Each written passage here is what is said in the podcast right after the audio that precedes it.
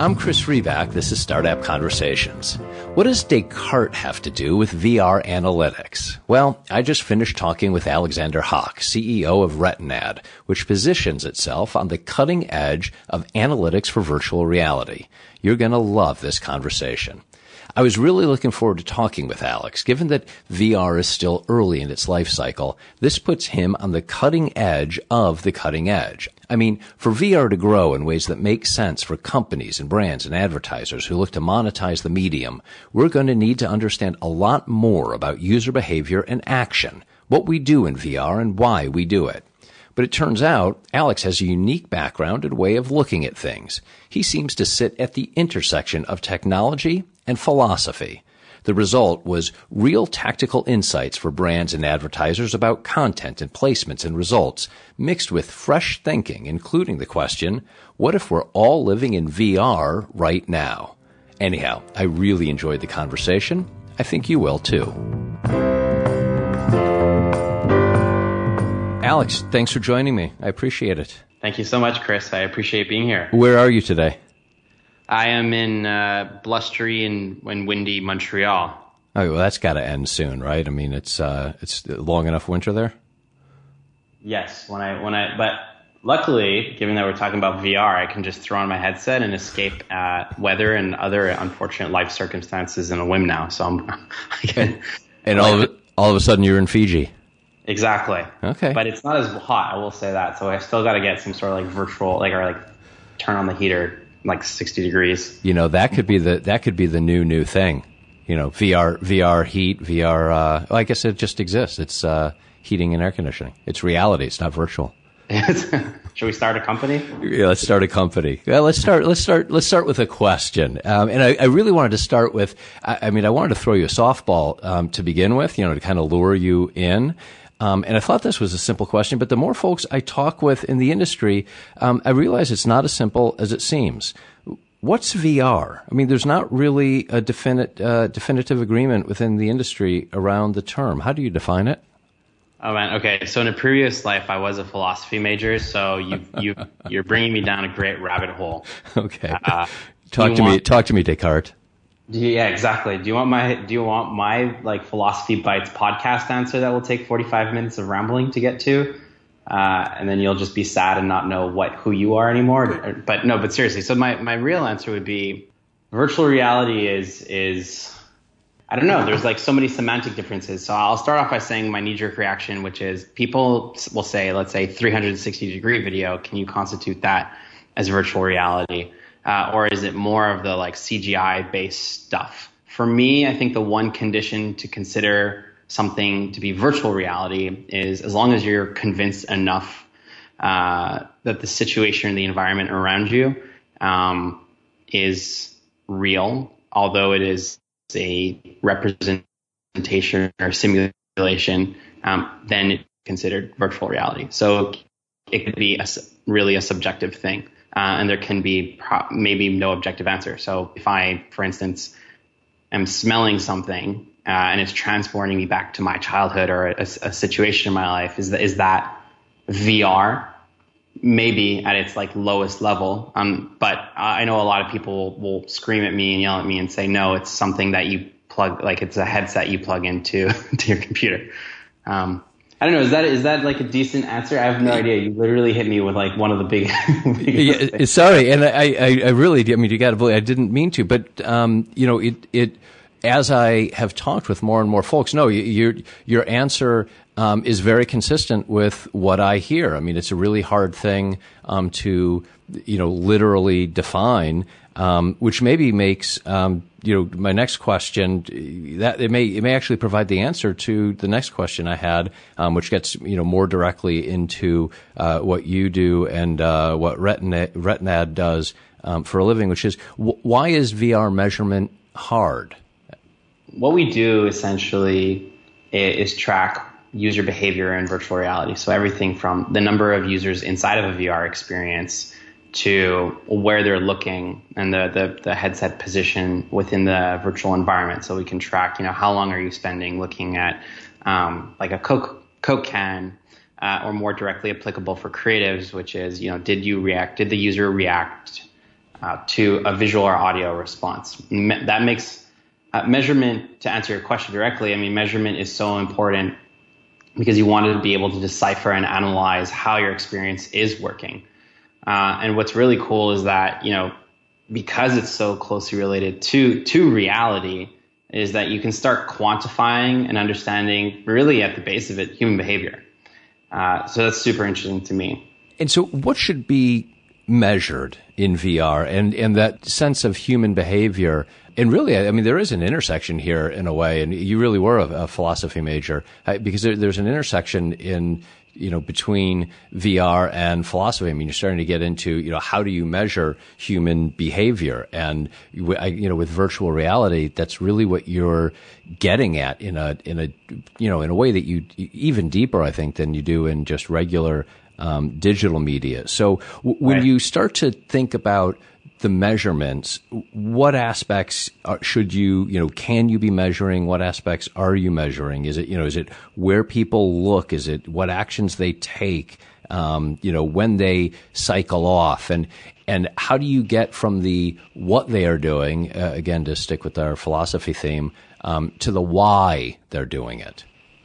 I'll, I'll give you kind of two answers. So one from the Retinad perspective and then one from from the general perspective, which is what to answer you, what what can you measure within VR and how do you analyze that? So if you're a company, let's say like iMotions uh, or Eyefluence, which was recently acquired by Google, what you're trying to do is really understand um, how a user is, is acting from, from different data points. So the human body is an incredible machine. So you can measure like, uh, using like galvanic skin response, how somebody's, uh, sweat, which is an indication of, you know, their reaction to a stimulus or their pupil dilation. Uh, which is again another data point for measuring how they're reacting to a stimulus. Or you can measure heart rate or any of the kind of more classic and, and traditional methods of human behavioral measurement. Now, where it gets interesting in VR is the fact that if you look at the headset as rather than it just being a a VR device, but really at a scientific level, what the hardware components inside of the headset have. What happens is that the headset unravels itself as incredible scientific device. So you're able to look at the, let's say, IMU. So this is what Retinad does. The IMUs being the uh, the sensors inside inside of the headset, similar to what your phone has to help it with like G, GPS tracking. Yep. Um, so you're able to to so the motion really the motion unit. So really what it's doing is saying, okay, if I'm I'm moving around, you know what what should be visually represented in front of me. So what we're doing is we're we at the Retinad level are taking that data and we're saying, okay, how is the user moving around? Uh, just with their head at a first level, and then if we can think about more uh, with 360 degree content, um, and what does that mean? So that's the why. So if you have, let's say, and that's understanding not so much on a kind of a, a biometric level, but more of a, a bit of a higher level, which is, okay, let's say there's an audio or visual response. So it's more in content analytics and in content measurement and how that affects you um, affects the human human body, but most specifically the head and how you're moving your head around, because that's such an important part of the VR experience. Then we can know um, how to make an experience better. Uh, but the why is is a great question, one we're struggling with with every day, and that's the biggest challenge of our company uh, is understanding. Okay, we can measure things, but you know, again, the philosophy brain in me is going, you know, you can't, you can't ever really know. The data is just the data sets we get are, are tremendous. So it's hard to, to unearth meaningful uh, patterns from that and then tell that to, let's say, a marketing agency, uh, that in relevance. Does that make sense? Yeah, it, it, it, absolutely it does. And so do you, to, to get to the why, do you, th- is it maybe a combination of, you, how do you bring in user commentary. Does that then, I mean, you, you, feel, it feels like you have this intersection of the data, uh, and, and this incredible amount of data that you're gathering from the actual literal human actions, you know, human behaviors, how I move my head, where I put my eyes, how, you know, my body, you know, sweats or what my pupils do. And, and there's all this this this data that you can collect and I'm sure that you can infer uh, a bunch of why, and and I'm sure what you know makes or will make uh, you guys great is the ability to do that in ways that are uh, meaningful and thoughtful and, and better than others. At the same time, do you do you is there a um, old fashioned you know leather shoe talk to the the user and say, look, when this was happening, you know, talk to me. Can you talk to me about why you did it, or do people not know? Do, do we not know why we do things? Right. Yeah. Just the kind of uh, the scientists with their with their pen and paper, just noting user behavior and just why. You know, not yeah. something as complex as as what we have, for instance. So uh, yeah, so let me let me start by saying this. So what we have is a is a plugin for the Unity game engine and a JavaScript plugin for for the web. So it just sits. It's a software layer. It's nothing to do with hardware. So a lot of people when they're thinking what we do is is really hardware related, like extra sensors. Uh, and additional sensors to gather, let's say, like a again, the human behavior, but we're, not at all touching that. We just work with uh, those who create the content to understand what they're doing. Um, so we are a layer in between the like biometric stuff and then what you're saying, like the the higher level pen and paper stuff. So there's a company called Fishbowl that's based out of LA. The CEO's great, great guy, great friend, Jeff Scow. And he, what he does is um, quality assurance testing, QA testing for virtual reality experiences. And he just gets users to uh, have like a Logitech ca- camera, record their experiences in VR, and then give their thoughts as they're walking through. So classic kind of like UX and UI, uh, like um, stress testing. He does it for VR as well. So that's like one of the best analytics tools. If it's not really an analytics tool, but really like a, an analysis tool that exists out there, and we would then sit on top of that and, and uh, help out. But yeah, that, great distinction to be made because um, yeah, you, being able to go from just looking at what a, a, user is doing is probably even way more relevant than uh, for as like a first order of knowing how like uh, how your your experience is performing than like even before getting to our tool, which is once it's in the wild, you want to make sure that at scale, how like millions of users are responding. Yeah, I, as look as a layperson, that that's a great explanation you just gave because you know from my point of view, um, which is uh, you know knowing just enough to be dangerous.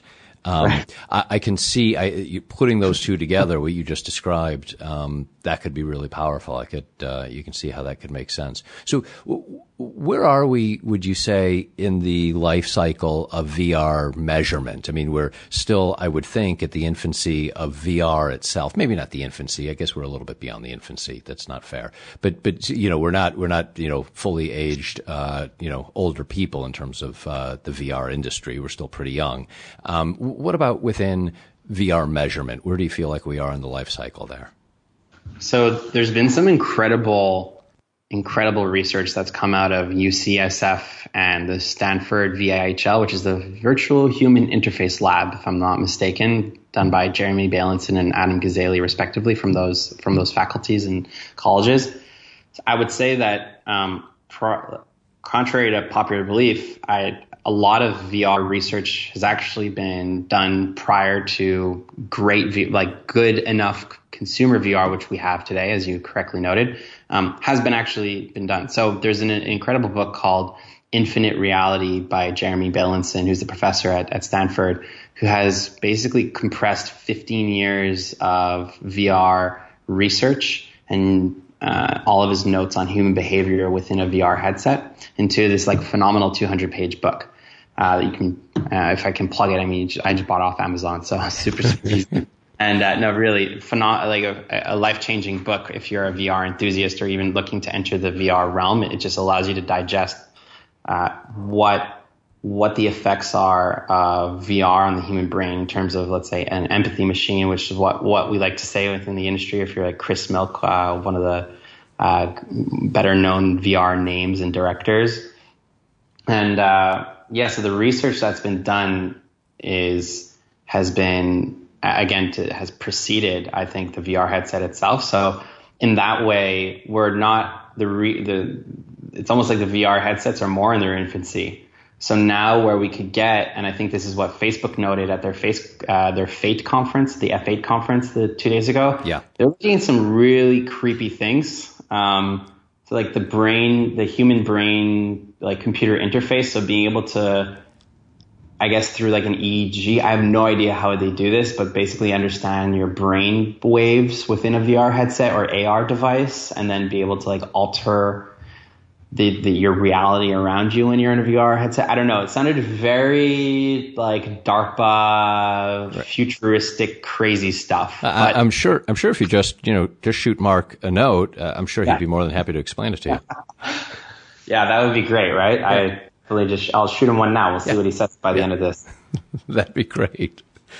Um, and, and, so, uh, did did I cut you off? I'm sorry. Was there more that uh, you wanted to talk about about where we are on the life cycle, or uh, did you did I, did I let you finish your point? No, no. I think that that's pretty much it for that. I mean, it's just it's young. It's interesting what exists. There's a lot more that can be done, uh, and Facebook is going to do incredibly terrifying things in a good way, hopefully. And, and so, actually, riffing off that, um, when you talk with, I, am sure brands and advisor uh, and advertisers um, they want to understand exactly what you're talking about and kind of more importantly, what you're learning, right? They're thinking every day about, um, you know, what should we be thinking about in terms of the content? How should we be thinking about placement? What, you know, what should we be thinking about in terms of, um, results? What makes a good result? What types of results can we hope for and, and, and look for? So, um, what, what are your, from, from, from the research that you've done, from the data that you've gathered, the analytics, the algorithms that you run off of that, um, what do you tell brands and advisors and uh, advertisers? And maybe you, you, need to split those into two. But what are your top tips? Yeah, great question. So right off the bat, getting a user to look around within the first 10 seconds of an experience leads to a user enjoying an experience way more than if your content does not succeed in that. So to put that in layman's terms, if I don't have compelling content that gets you to move your head, which is essential within a VR headset, more essential than let's say, you know, you looking at a screen on, on the web or mobile and like dashing your eyes across like text or a visual component.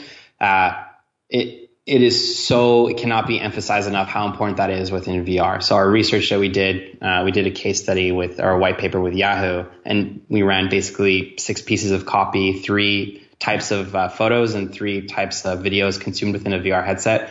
And there's one that we we had done. Uh, I actually can't name one of the bigger online streaming movie uh, companies. I'll let you kind of put two and two together there. So we we found that this experience that had like had uh, hit the user over the head by saying like look around the like monsters behind you like turn around that even though it was so obvious um, and almost obnoxious the way it was done. It, it, was just users loved that because it had them understanding that they could look around. So that's one of the hardest things you can do as a brand is uh, as a creative agency as well is oh right the VR headset you shouldn't take it for granted. You you actually can be exposed to this 360 degree and 3D world. Uh, get the user to do that because most users, uh, even though a lot have interacted with VR, don't actually know how to interact, uh, let's say, properly. And that's also a function of there not being good grammar and good language. So uh, that's like the top. That those are all the kind of tips. Is just literally just get your user to look around. That's the top one. And you know, your answer um, makes me think back about uh, you know the previous uh, item we were just talking about about life cycle, and you can totally imagine. I can imagine at least, and you please correct me if I'm wrong. That um, you, you, know, if we have this conversation a year from now, or maybe even three years from now, your guidance will be to uh, brands or to content makers and advertisers. Quit treating the users like they don't know what they're doing. You know, they've been here right. before. You don't need to tell them that the monster's behind them because they know instinctively they better look there because otherwise, you know, the monster's going to be on their back. Right. Right. That's actually very true. And some of the most successful creatives use audio. So it's not even a visual thing. Uh, so audio is one of the most powerful things to just get user. I know it's all of these sound really obvious. It's just from a creative perspective, we, we don't know what works. So uh, you're absolutely right. I, I, can't wait to see the results and the way it changes within uh, within the next year. Hopefully that happens. Uh, although I am a skeptic at heart, so I will uh, I'll let you know. I don't know. I'll, st- I'll stand by. what about churn? Uh, obviously, that's got to be something folks worry about. Yeah. So getting a user to, to come into an experience and, and not leave uh, is one of the, the metrics that we, or how long it takes within before they do leave. So leaving being um, calculated by either them exiting the experience within the headset or just taking off the headset entirely, which we can measure. So that's a, that's a huge problem. So mm, the, the kind of thorny thing we do not want to talk about within the industry, or you know, at least brands will talk about very openly, is a lot of VR sucks. Chris, being totally honest with you, a lot of it just is not very compelling. Um, the hardware, just you know, the we're used to TVs, just ha- have become amazing. Um, so people, when they're exposed to a VR headset for the first time or even tenth time, are just like, yeah, well, you know, why why would I do this in VR? So they'll leave and and they'll churn and they'll and they'll exit the experience. And this is keeping brands and other creatives uh, away from from the medium entirely and just kind of opting for the more traditional to, to either build for more traditional kind of devices so yeah, it's a, it's a, it's a huge problem that we're we actively measure and, and we're, we're trying to correlate that to even like camera maneuvers. So one of the biggest things is motion sickness as well. Is if like sometimes the content can be great. It's just the camera itself, the way it was used in, in director terms and in, in, produ- in production is very poor. So it, we look for like frame rate drops or if the like the scene itself is is too jittery this will just get people to go, okay, like I, I can't take anymore. So telling telling directors, okay, just cut this scene out. I know it's great, but it's just not working. Cut it out. Uh, has been very helpful as well to hope. The way I like to think about it is that we're hopefully pioneering, helping the pioneers uh, continue to pioneer. Yeah, and uh, I think you are, and that's uh, you know I think that is where you know a lot of the stages are at, which which segues to, and and uh, you know we may end up uh, devolving back into philosophy here, but I find myself yeah. wondering a lot about um, the overall ecosystem and how it will evolve and what comes first, and you know we you know what's the chicken and what's the egg. So yeah. you know, in in all of this really in terms of monetization. Um, so you've got hardware, you've got content, you've got the software, you've got the advertisers, you've got the brand, you've got the analytics and, and measuring firms, and you know, tr- and trying to figure out the data and, and really analyzing what's going on. And everyone, all, each of those parts needs the other parts to be not only engaged but advancing. And so, you know, how do you think about that? So first of all, do you know, I, you know, am I thinking about that correctly from your point of view? And, and, and how do you think about it? How do you think that things evolve? Do, do one of those aspects, um, act as the leader? Um, is there a follower? Does everyone kind of need to move, you know, step and, and in line? How do you view it? Yeah.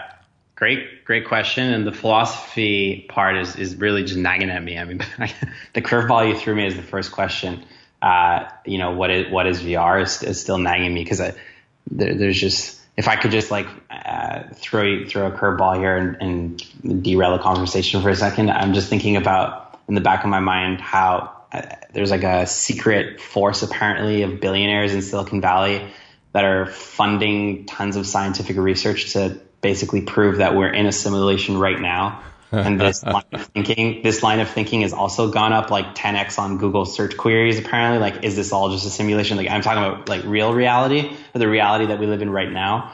So, yeah, I mean, on that note, like, what it, what will come first for for I guess VR? Uh, you definitely, as you highlighted correctly, you definitely need the first mover. You need that first kind of huge company, which was I think which was Facebook that did it when they acquired Oculus. That's that's kind of the obvious answer. But since then, there's been I guess no real major move, no real other player entering the game. Magic Leap, I've heard uh, from the augmented reality standpoint, which was a 1.5 billion dollar company. Uh, or funded company with the likes of like Google and, and other notable venture capitalists out of Silicon Valley. They, they've had like a lot of negative press surrounding them lately as well. So who from from the their and their uh, they were supposed to be a headset manufacturer for augmented reality. So what will come first? Uh, I hope will be some guy like Steve Jobs esque out of a garage or in some in a basement somewhere that just builds a really compelling experience that gets everyone to go, okay, like this is this is great. And it even if it's choppy, even if it's not a 4K TV, um, the content itself, regardless of how crap or not up to standard the the hardware is, um, as long as the content is moving and compelling and can, can show you something a little bit different um, that you cannot experience with anything else, that will will will set off uh, a hellfire. And look, it kind of exists in in in bits with different pieces of content. Um, but again, like I don't think it's a. A lot of people say it's, it's a hardware problem, but I don't think it really is. I think you can get a really compelling experience now, and I hope that that's what's done. And so, uh, going off of that point, and and you know, getting highly practical, if you will, are there certain verticals or certain industries that you look at, or maybe that you're, you know, as you think about the data and the analytics that you pull from so many different um, use cases, are there certain verticals or industries that are um, primed to act now, for which you know VR right now is is better suited? Hmm different verticals or industries. Wow. Yeah. I, you know, actually, gaming or shopping or, you know, you know, right. travel, you know, which, what are you saying? Right. I actually run uh, the non-gaming VR meetup out of uh, San Francisco as well, you, in case you didn't know. Or the, the yeah, listeners. no, I didn't know. Yeah. So that, that, that's everything that's not games. I mean, the title couldn't tell you more, uh, kind of black and white. So non-gaming VR. So we have companies from different verticals that, you know, from travel tourism, construction, uh, even like therapy and VR. I'd say the most compelling one is, is definitely education. Mm. So, and Jeremy Bailenson talks about this, how they did research in, in his lab as well for this about, um, training through VR. And they had somebody, they had like a group of, the the control group of people that they were studying to look at the effects of like uh, I don't know it was like a taekwondo video and seeing like how effective that was at teaching people taekwondo and then they had you learning it in virtual reality and what ended up happening is when they studied the effects uh, on the mind the body and the brain is that you learn at such a higher velocity and you just you really embody what is happening so what they did is they put you inside of like the taekwondo instructors body. So really, were, it was as if you were the Taekwondo instructor and you had to follow up. You had to keep up with his moves. And what they found with it was that in that, you know, the effects afterwards is that the people that had gone through the VR experience had such an, had like really memorized the moves and really, uh, how, how could I say, um, like captured what the moves were to such a further extent when they looked at them weeks later that they still had memorized and, and just had that muscle memory um, to such a further extent than those that just watched on a video. And that, that sounds like, again, like really obvious, but the power of that is so incredible. So I think for VR learning, uh, being able to see, let's say, mathematics in virtual reality. So, you know, professor with a, with a chalkboard or whatever, you know, maybe iPads, which is what they use now. I think my, my niece who's 10 years old has an iPad running around. But yeah, if, instead of a chalkboard, if I'm able to just watch him or her in VR deconstructing a really difficult um, mathematical concept or any concept for that matter, like visually and audio, audio like with a very uh, strong audio element, uh, that is very exciting. And I think that that's is what will uh, also help pu- push the industry forward. But again, a lot of people think VR, they think games. So we're also kind of screwed culturally. yeah, well, that's a, that's another podcast, isn't it? Yeah, we, we might be. Um, you know that that's really powerful. I, I, do. There's some other stuff that I do that um, in you know in terms of education, and um, yeah. I could totally see that. Yeah, the that that intersection between VR and education, and even early learning. Um, and you know, your niece at uh, ten, you know, you can even go obviously younger than that, and uh, um, the uptake of technology and uh, the role that VR could play uh, in education in particular. Um, right. That that's that's really powerful. When when's the next? Uh, do you have the next meetup planned? When? Yes. When is it? So May 11th, uh, Thursday, May 11th in San Francisco at the Upload VR, the Collective, which is the VR and AR co-working space on uh, Mission and and 11th Street uh, and between Van Ness. So. Oh. Okay, get ready to be overwhelmed. You're going to uh, you might need a bigger space. yeah, it's gonna be it's gonna be great. We're doing social VR, so with the announcement of, of the Facebook Spaces, which transforms your entire, I don't know if you saw this, Chris, but transforms your entire Facebook uh, or makes Facebook virtual, uh, which is now in beta release uh, for Vi uh, for Rift. Sorry. Yep. Uh, I just installed it. It's like it's really it's really terrifying to look at yourself in VR. But it's also really fun. So yeah, that will be the the content for that for that meetup. Okay, uh, May 11th, and and so just to close out, uh, I guess uh, you know you, you, I learned you were you were a philosophy major. Um, but what's your background and, and, how did you, you know, as a philosophy major, have you ended up um, exactly where you always knew you would be? This was uh, always your grand scheme. Uh, yeah, I don't know. I'm still wandering, right? I'm just a hopeless wanderer. um, no, yeah, I don't, I, I don't know honestly, I, I, just I like I get you threw me off with the curveball in, in, the first uh, the first question, and I, I think in a, in a weird way this is always the gamer inside of me and the, the the curious person inside of me always hoped I would be in an industry like this one that is that is VR that it's at the forefront of tech. So yes, to answer that question, but did I ever think I'd end up running an analytics company uh, in virtual reality? Uh, most people don't even know what the hell that means, uh, including myself. So no, absolutely not. No way. But it's fun. Yeah, and uh, and here you are, and as far as you know, as far as we know, um, it, it this is reality. I mean, it, you know, we might be all part of a, a, simulation, and it may not be. And you know, the Google searches are going up on that question, uh, right. as you pointed out. But uh, as far as we know, um, we are in reality, and this is in fact what you do every day. It is.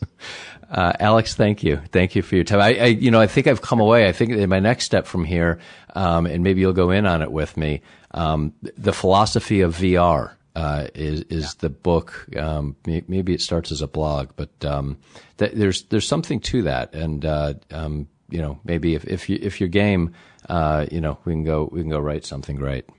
Definitely. There's one resource I'd love to point you to and to listeners to. It's called Philosophy Bro. He he got me through uh, my philosophy major, so he deconstructs in a, in a hilarious and caricaturized way uh, what what Descartes and you know what uh, any of the famous philosophers and classical philosophers uh, wrote about. So, anyways, if we could do something like that for VR, I think it would be great and hilarious. So I'm. You have just ruined the rest of my workday because I'm going to go check out Philosophy Bro, and uh, I, I, bet I'll you know it'll be four hours later, and I'll be like, wait, wait, you know, I had all this work I had to do. I know it's great. Honestly, it's great. Anybody that doesn't even care about philosophy, so one of the biggest things is just the linguistic kind of, you know, the linguistic differences or difficulties. This, yeah. He just deconstructs it by saying, yeah, I'll let, I'll let the readers read it. It's kind of vulgar, which is hilarious as well. Uh, but yeah, definitely smart guy who wrote that. So go, go check that out too. Okay. Uh, awesome. Alex, thank you. Thank you for your time. Thank you, Chris. I appreciate it.